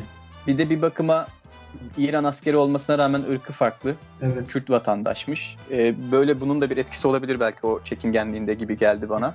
Benim-. Ee, ben şöyle yorumlamıştım o kışlaya gitme muhabbeti falan. Üst üste binen görüntülerde çocuğun kaçışından sonra bir kuş görüntüsü geliyordu. Sürü halinde uçan bir kuş. O görüntüyle çocuğun kışlaya gidişini düşününce bana çocuk hani bir özgürlüğüne koşuyor gibi gelmişti ve nasıl kuşlar kendisinin dışında bir tür bir yabancı ile beraber uçmuyorsa çocuk da kendisinden olanların yanına yani askerlerin yanına gidiyor gibi gelmişti. Çünkü Bedi Bey onun için bir yabancı sonuçta. Farklı bir tür onun için. Yani o Öyle kuş yorumlamıştım ben bilmiyorum. Kuş, kuş mevzusunu daha farklı yorumluyorum. Onun sebebi de şu. İlk kamera e, arabanın ön camından e, yolu görmemiz gibi bir e, açı alıyor. Yani sadece yolu görüyoruz. Kamera o pencereymiş gibi. Hı hı. Ve e, kargalar uçmaya başlıyor. Zaten o kuşlarda hep karga. Ve filmin e, ölümle ilgili bir film olduğunu anladığımız ana denk geliyor. Oradaki kargalar, karga sesleri ve kargaların uçuşları. Daha sonra Beli Beli Bey e, Bedi değil mi? Bedi miydi? Bedi diye hatırlıyorum ben. Olabilir. Ana karakter. ben ona ana karakter diyeceğim. Tamam. Protagonist desem ne diyecekler? Bi- Bildiğini çok göze sokmaya çalışıyor falan derler şimdi bir de. protagonist ölümünden bahsederken işte o kuşlar var. Diğerinde yani diğer kısmın da olduğunu düşündüm biraz. Yani çocuktan çocukla bağlantısındansa iyice artık e, çünkü adam ölümle ilgili her şeyi açıklamış oluyor ve kuşlar artık havada dolanmaya başlıyorlar. O anlar. E, Öyle de yorumlanabilir Hani tabii ki. ölümü- Öyle de yorumlanabilir. ölümün filme hüküm sürmeye baş. Yani karga motifi ölümdür yani çünkü onu ne- net olarak onu simgeler. Çok özgürlüğü simgelediği çok görülmüş. Evet evet. Oradaki kuş karga mıydı ama onu emin emin değilim. Hatırlayamıyorum Karga, yani. karga sesleri vardı. Ya normal kargalar bildiğim kadarıyla sürü halinde uçmazlar ama o dediğin İşte toplu evet, uçuş- sürü- karga sesi duyduğumu hatırlıyorum. Olabilir. Ya ben öyle bir e, yorum getirmiştim. Belki ikimizin farklı şekilde görmesiyle ilişkili o kuşları. Gösterge Ee, bilim. ya bilmiyorum. Gösterge bilim. A- Sel olarak konuş. aynen. Aynen tabii ki. Bir de e, şimdi böyle yorumlamamın sebebi benim filmin ölüm atmosferi, ölüm temasının dışında birazcık da yalnızlık temasıyla ilgilenmesi. Yani ben öyle hissettim izlerken. E, ve filmde değinmek istediğim bazı noktalar vardı ama şimdi değineyim mi yoksa birazcık ilerleyince mi değinelim o konuda kararsızım. Bu yalnızlıkla ilgili söylediğin şey filmin bir yerinde çok göze çarpıyor. Hani bu istediği şeyi söylesek spoiler olur mu acaba? Olmaz herhalde. Olmaz filmin başında söylüyor zaten 10. dakikasında söylüyor. Bu protagonist intihar edecek ve onu toprağa gömecek birini arıyor. Şimdi burada bize iki soru meydana geliyor. Bir, bu adamı gömecek kimse yok mu? Yani bu kadar yalnız Evet. mı? İki, zaten ölecek olan bir insan e, neden toprağa gömülmek ister ve üstünün örtülmesini ister? Bu ikinci soru bizi bir soruya daha yöneltiyor. Bu adam inançlı mı? Evet. İnançsız mı? İnançlıysa eğer kendini neden öldürüyor? Eğer inançsızsa öldükten sonra neden toprağın altına girmek istiyor? Yani bir Evet. şey bu kadar soru meydana gelebiliyor bir durumla. Nihayetinde de şey durumu var. Yani bu adam kurtarılmak mı istiyor? Yoksa gerçekten onu gömecek birini mi arıyor? Bence kurtarılmak istiyor. Senin fikrin ne bu konuda? Bence de kurtarılmak istiyor. Çünkü arabaya mesela ilk amele pazarında ge- geçiyor ve orada bir sürü adam görüp beğenmiyor. Ama e, ona bir şekilde vaaz verebilecek insanları arabasına alıyor. Ve Evet. onlardan şeyler dinliyor. Şöyle de düşünülebilir bir de. Yani intihar edecek bir insanın kendisini gömecek birisini ararken bu denli seçici olması e, yaşamdan o kadar da kopmadığını gösterir bence bir bakıma. Evet. Ama bak şimdi şu yalnızlık mevzusuna gelelim. Hani yaşamdan kopmamış. E, Sonra şey e, diyalogların olduğu kısma da geçeriz. Bu yaşamdan Onunla ilgili evet benim de bir örneğim var. Ee, ilk asker çocuk arabaya bindiğinde işte e, onu gömmesi için yardım istediğinde çocuk reddediyor ve hani çok da isteksiz reddediyor. Ama daha sonra araba uçurumun kenarına ge- geldiğinde düşmek üzereyken adama bir sürü yardım edecek kişi geliyor. O hiç yardım istemese bile. Arabayı oradan kurtarmak için. Evet abi ben de ona değinecektim. Burada şu var, e, intihar düşüncesinde olan insanın ne kadar yalnızlaştığını gösteriyor. Yani bir ölüm söz konusuysa halbuki çok daha ne derler yanında birilerinin olması gereken bir konu. E, O zaman e, insanlar senden kaçarken e, yaşama dair bir şey olduğunda herkes senin yanında oluyor. Yani sen zaten yaşıyorsun. Yanında insanlara elbette ihtiyacın var yaşarken ama ölmek üzereyken seni bundan vazgeçirmeleri için daha fazla insan ihtiyacın var. Ama adama karşı binen ilk iki kişi çok isteksiz bir ısrarda bulunuyor ve söylemek için söylüyorlar sadece. Ya bak kendini de öldürme yazık olur falan. Hatta en sonunda bir tanesi gel omlet yiyelim falan diyor. Ay- aynen. İlahiyatçı. Bu işte aynen bu intihar düşüncesinde olan insanların yanlarında nasıl birilerini bulamadıkları üzerine çok sade ve güzel bir anlatımdı. Şimdi o, o yalnızlıkla ilgili şöyle bir durum da var. İlk arabaya binen asker genç olan reddettiği sırada adam ona evlat diye sesleniyor Bedi Bey. İlahiyatçı bindiğinde reddettiği sırada ısrar ederken Bedi Bey ona da beni bir kardeşin olarak gör. Ve hani benim için bunu yap tarzında bir ısrarda bulunuyor. E, adamın bu, bu replikleri hem kendisini gömecek bir evladı, ailesi, dostu, kardeşi olmadığını ve bunu aradığını bence izleyiciye ipucu olarak veriyor gibi gelmişti. Zaten hani Buradan olmadı hareketle görüyoruz sonra. Ha, e, ya evet buradan hareketle olsaydı eğer zaten belki de filmde gördüğümüz istek Bedi Bey'de olmayacaktı gibi bir durum da var. Ama işte dediğimiz gibi yine problem gerçekten is- ya, istiyorum. Ya bu ölüm çok keskin bir konu olduğu için bir insan buraya nasıl sürüklenir anlamak çok zor ve Evet. e, anlamak daha doğrusu yine filmde geçen bir diyalog var. E, sana yaşadıklarımı, acılarımı anlatsam anlarsın ama hissedemezsin diyor. Dolayısıyla bu Evet. gerçekten çok kişisel bir meseleye dönüşmüş oluyor yani. Zaten Hani- film boyunca Bedi'nin neden ölmek istediğinin açık açık açıklanmaması da bu dediğinle örtüşüyor. Zaten anlatsalar da sadece anlatıldığı kadarıyla biz onu anlayacağız. Hem Hissedemeyeceğiz bunu. Aynen hem örtüşüyor hem de şu açıdan doğru buldum. Ee, Bedi Bey'i bütün intihar düşüncesi geçirmiş insanların yerine kendini kendi bunu yaşamış insanlar, bu düşünceleri geçirmiş insanlar kendini Bedi Bey'in yerine koyabiliyorlar kendi geçmişleriyle. Ve hani Bedi Bey'in geçmişi karakterin kendi geçmişiyle özdeşlik kurmuş olabiliyor bu şekilde. Net bir geçmiş vermediği için daha fazla bir özdeşleşme ortaya çıkıyor. Adama üzülmüyorsun yaşadıklarından Evet. dolayı. Aksine o hisleri paylaşmaya başlıyorsun. Çünkü bahsettiğinde işte anlatsam anlarsınız ama acımı hissetmezseniz muhtemelen intiharı düşünen herkesin birine söylediği bir cümledir. O da bunu söyleyince zaten direkt bütün geçmişi ona kondurup aynı çektiği acıları onda görmeye başlıyor. Bu da filmin çok minimal, ağır akan, neredeyse mekansız yani bir kamyonetin içinde geçmesine rağmen nasıl bu kadar e, akıcı ve kuvvetli hale gelebildiğini gösteriyor. Aynı zamanda film teknik açıdan da bu dediğin özdeşleşmeyi sağlamak açısından öznel planlara da çok yer veriyor. Yani biz birçok birçok kez Bedi Bey'in bakış açısından etrafı görüyoruz. Özellikle şey sahnesi hatırlıyorsundur. Bir şantiyede bir güvenlik görevlisiyle konuştuğu sırada yukarıdan kepçe yere doğru topraklara atıyor ve Bedi Bey de balkonda o sırada ve o kepçeyi izliyor. O bakışı öznel planda çekiyor ve biz izleyici olarak toprağı izliyoruz e, bir süre. Bu arada verilen izin, izleyiciye verilen izin, izleyiciyi hem düşünmeye itiyor, düşünmeye ittiği için de Bedi Bey'i anlam- anlamlandırmaya doğru itmiş oluyor. Yönetmenin teknik tercihleri de, e, teknik açıdan tercihleri de e, istediği şeye ulaşmasında çok önemli bir yer tutuyor açıkçası. Bir de muazzam zamanlamalarla yapmış hepsini. Evet. Mesela bir yerde bir yol kenarı gibi bir yere çöküyor e, ve etrafa bakmaya başlıyor. O ara sürekli toprak döken araçlar gelip gidiyor ve o dökülen topraklara gözü takılıyor. İşte taşlar düşüyor, topraklar düşüyor. Bir ara böyle toz duman içinde kalıyor ortalık. Ve sanki e, Bedi Bey'le de o kadar özdeşleştiğimiz için yani şu çukurların altına gireyim de benim üzerime döksünler hissini yaşıyorsun o an. İçi gidiyor yani bunun olması için. Evet doğru katılıyorum. O bahsettiğin sahnede hatta toprağa Bedi Bey'in gölgesi yansıyordu.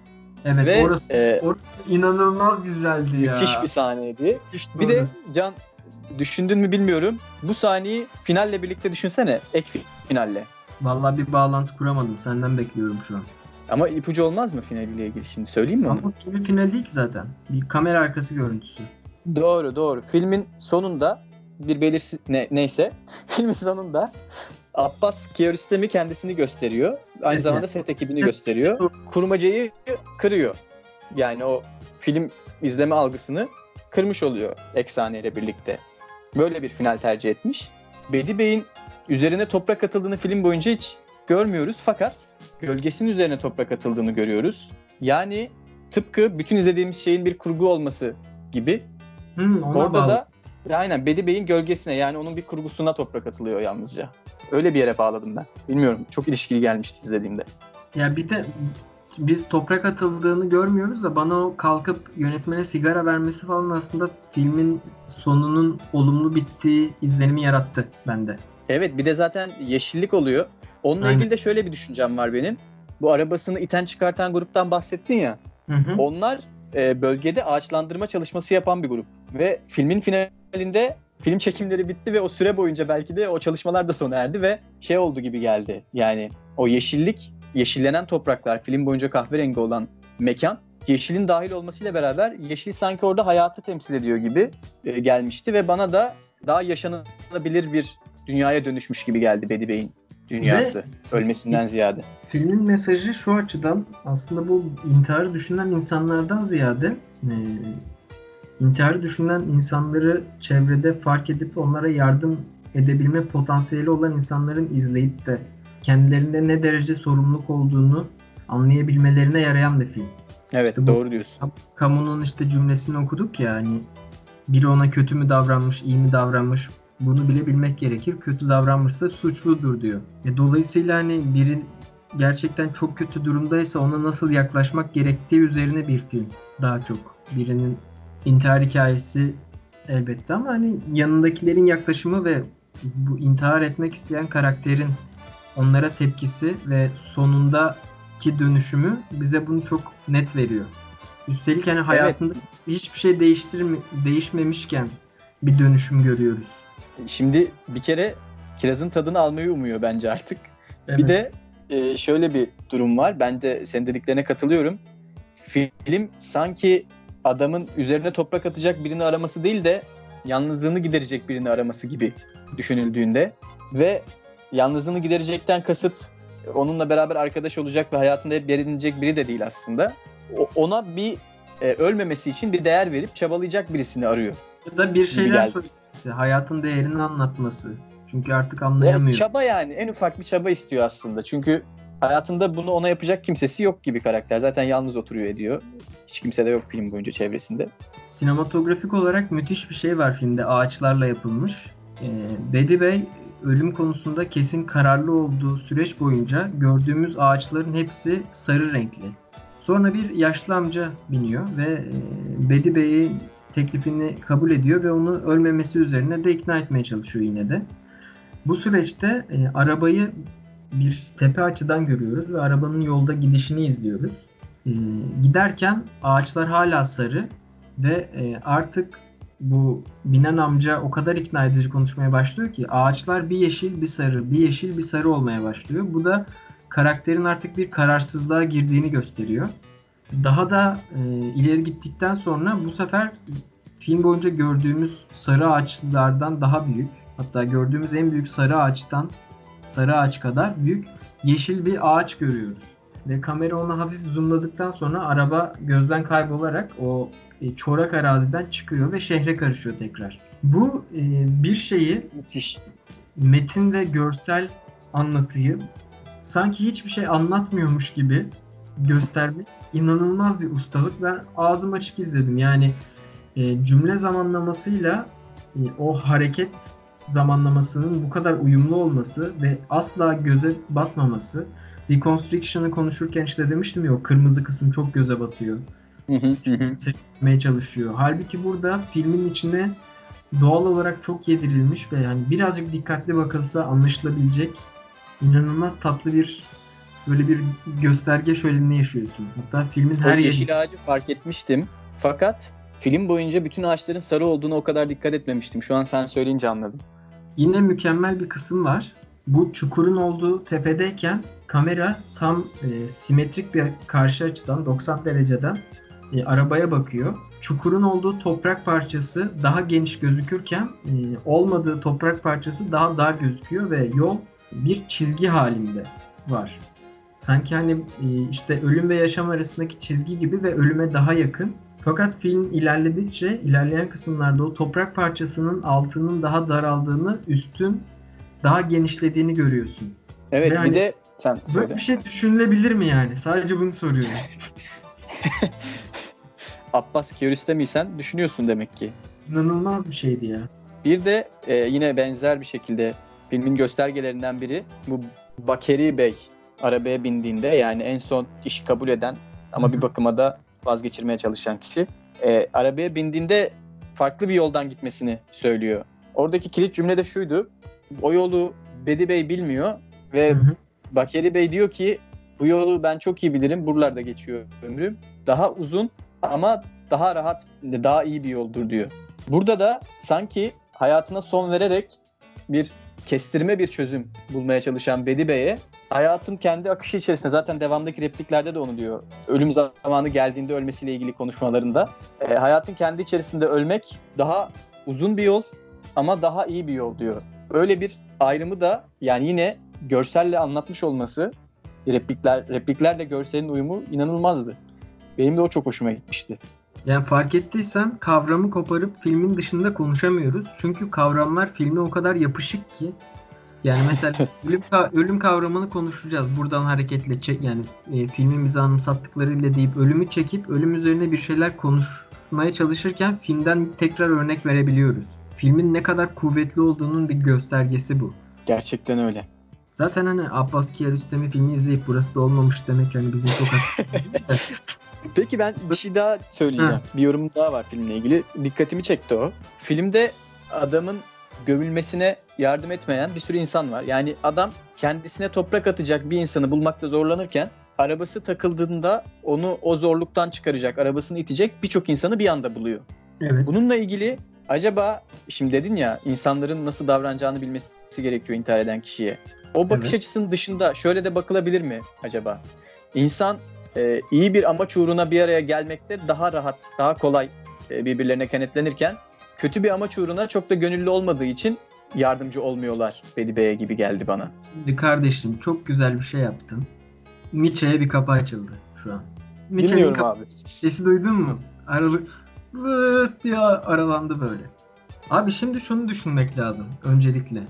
Ee, ne iyi ne kötü. Kim için iyi veya kim için kötü. Temel e, durumumuz bu. Nietzsche biliyorsun ki premodernizmden modernizme geçen dönemde artık e, Hristiyanlığın kuralları yıkılmış ve müthiş bir akılcılık e, yukarı çıkmaya başlamıştı. Dolayısıyla e, bir e, ahlaki boşluk vardı Nietzsche'nin yaşadığı zamanda ve Hristiyan ahlakı bütün insanları kapsayan ve onların uymasını onların uymasını gerektiren bir sürü kuraldan ibaretti. Bir sürü dinde olduğu gibi ya da anayasada olduğu gibi. Ama bu tabii ki daha etik değerler yani bir suçtan ziyade başka şeylerden bahsettiği için tamamen etik değer kısmına değineceğim şimdi. Nietzsche'de bu bu bunlar yıkıldıktan sonra e, yeni bir ahlak anlayışı ortaya atıyor ve bu ahlaktan insanın sorumlu olduğunu düşünüyor. Bu da nedir? E, nihilizmin de temelinde. Örneğin e, sen anneni seviyor musun? Evet.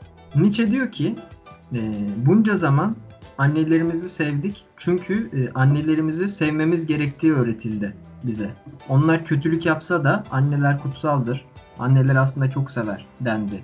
Halbuki bir annenin yani doğru olan bir annenin eforunu sevmektir. Yani annelik yapma çabası sevilir. Sadece anne olduğu için sevilmez. Dolayısıyla iki e, anneye bakışı karşı karşıya getirmiş oldu. Burada kastetmek istediğim şey Aa, bak bunu değiştirmiş değil. Anneyi kutsal olarak gören bir put vardı ve bunu yıkarak kendince bir etiğe dönüştürdü. Yani örneğin bir soru soruyor. Koyunları öldürmek normal de köpekleri öldürmek neden değil? Ya da bir bö- böceği öldürmek çok normalken bir kuşu vurmak neden Bu normal? şey gibi mi? Bahsettiğin anne örneği bakım etiğiyle ilişkili bir şey gibi mi? Evet. Yani bu koyun kesilirken köpek öldürünce yani ikisi de kesilsin demek değil. İnsan bir ahlak sistemi oluşturabilir bu şekilde. Yani canlılara zarar verilmesin dediğinde koyunlara verilsin ama veril işte koyunlara verilsin ama köpekler yaşasın gibi bir şey bir puttur diyor. Hı hı. Aynı şeyi e, buna işte kişisel e, bireysel ahlak yasaları deniyor zaten ve sonra bu varoluşçuluğa gidiyor. Aynı şekilde Sisyphos söyleni, absürdizm, işte egzistansiyelizm de Nietzsche'nin bu bireysel ahlak görüşünün devamı oluyor. Filme geldiğimizde şimdi ortada bir hayatta kalmak ve ölmekle ilgili bir mesele var ve adam e, bireysel ahlakı ve kararı olarak ölmeyi daha doğru ve güzel buluyor. Bunu ilahiyatçı ile olan konuşmasından öğrenebiliyoruz. İlahiyatçı ona diyor ki insanları öldürmek günahtır. Bu bir put. Yani put derken yanlış anlaşılmasın. Herkes tarafından kabul edilmesi yani işte dinin durumu bu ya herkes tarafından kabul edilmesi gereken bir kanun. Evet. Dolayısıyla o diyor ki tamam insan bu yasak ama e, ben sevdiklerimi üzüyorum. İşte etrafımdakileri üzüyorum. Kendimi mutsuz ediyorum. Bu günah değil mi?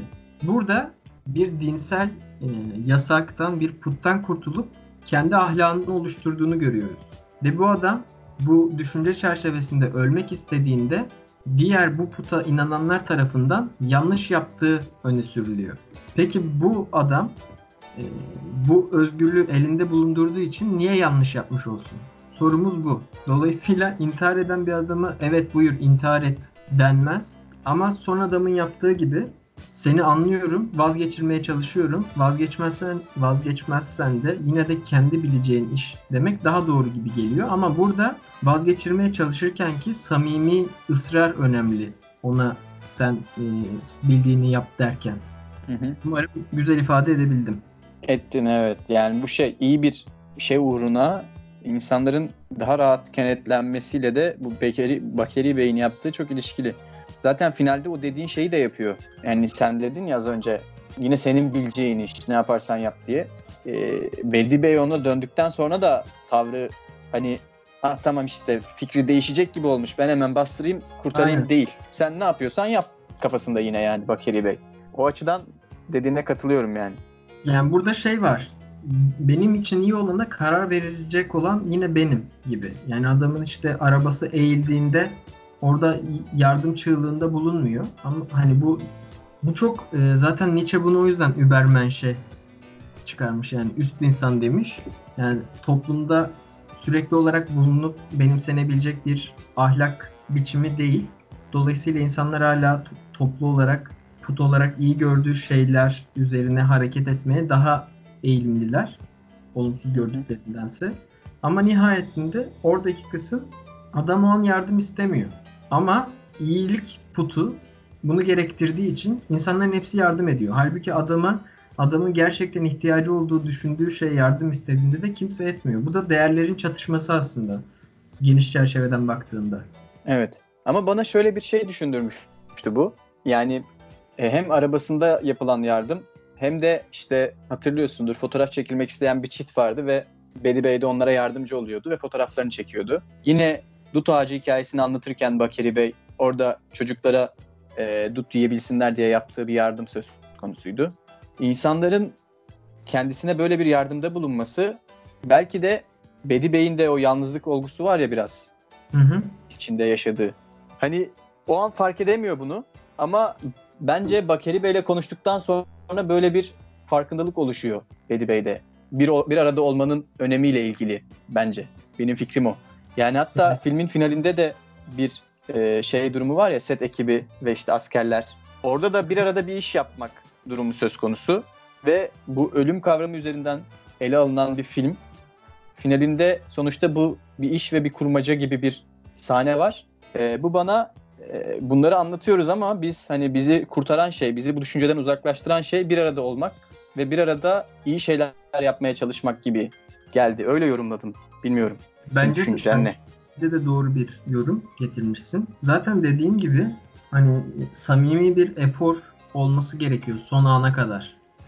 Hani e, Bedi Bey diyor ya bana iki tane taş at. Adam diyor ben üç tane atacağım diyor. Hani Evet. seni son, seni son anına kadar bundan vazgeçirmeye çalışacağım zaten. Ve yanında olacağım yani samimiyetle. Hatta adam diyor ya sen susuyorsun ama sen sustukça ben konuşmaya devam edeceğim yani. Evet. Yani bu demek istediğim o. Çünkü bu kişisel ahlak bir put olmadığı için dönüşmeye iyiye dönüşmeye de müsaittir. Bunu yanlış anlayıp Hitler olan da var. Bu o da çok yanlış yerinden anlamış yani. Bunu seçilme falan vardırmış. Saçma Can- bir şey. O zaman ne diyeceğiz biliyor musun? Ne diyeceğiz Bakış abi?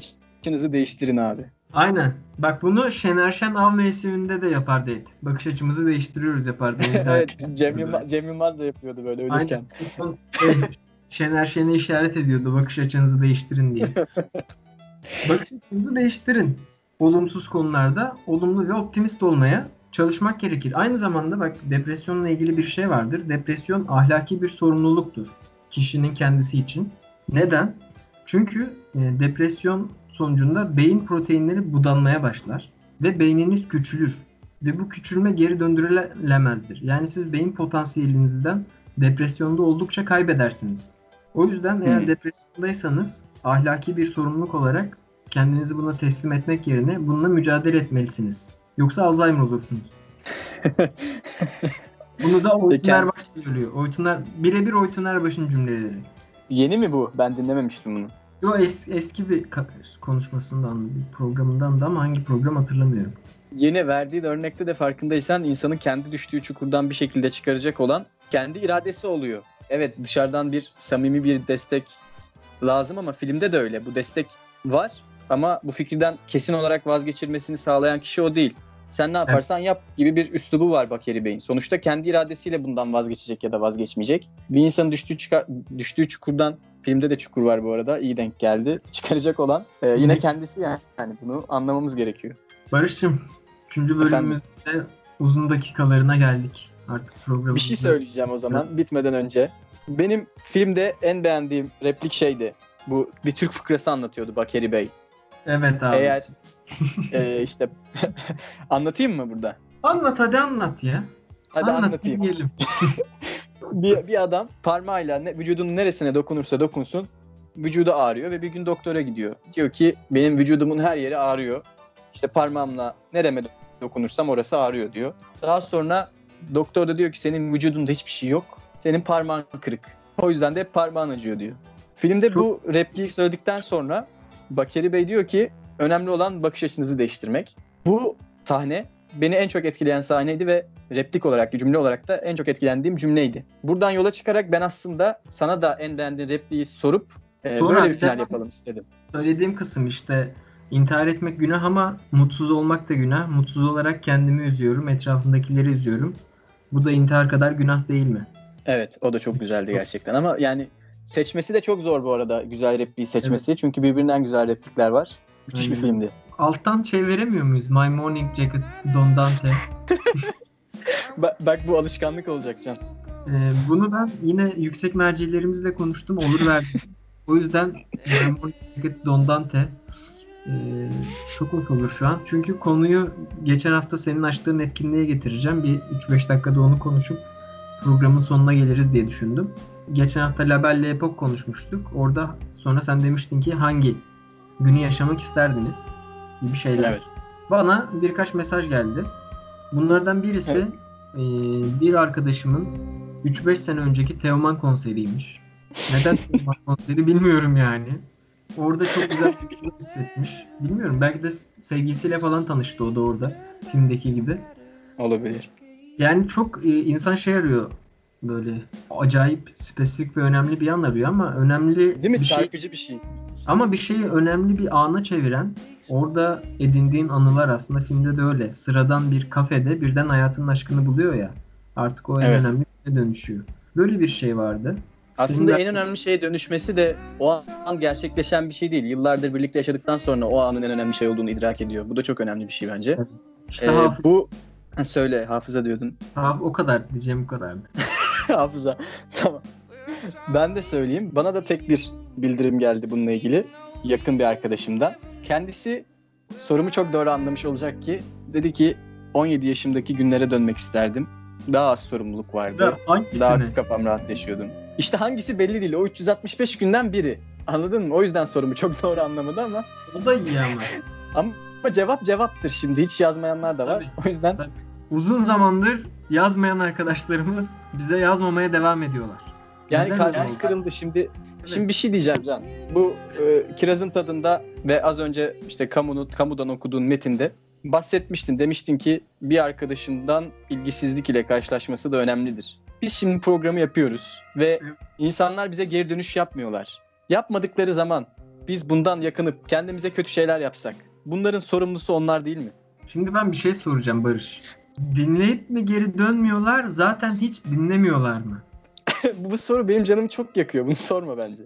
Evet bizi bak bunu dinleyen olursa bu, bunların canımızı yaktığını bilsin de artık bizle etkileşmeyi. Zaten, e zaten bunu dinledikten sonra da geçmiyorlarsa Ayıptır artık. demek ki yani. dinlemiyorlardır Can. Demek ki abi. dinlemiyorlardır. Dinlemiyorlardır. Çok doğru. O zaman programımızın sonuna geldik. Evet. Bu güzel söyleşi için teşekkür ediyorum sevgili Barış Kösem. Ben sana çok teşekkür ederim. Tüm dinleyicilerimize hoşça kalın diyoruz. İyi haftalar. Hoşçakalın ve yeniden ve yeniden sağlıkla kalın diyorum ben. Sağlıkla kalın.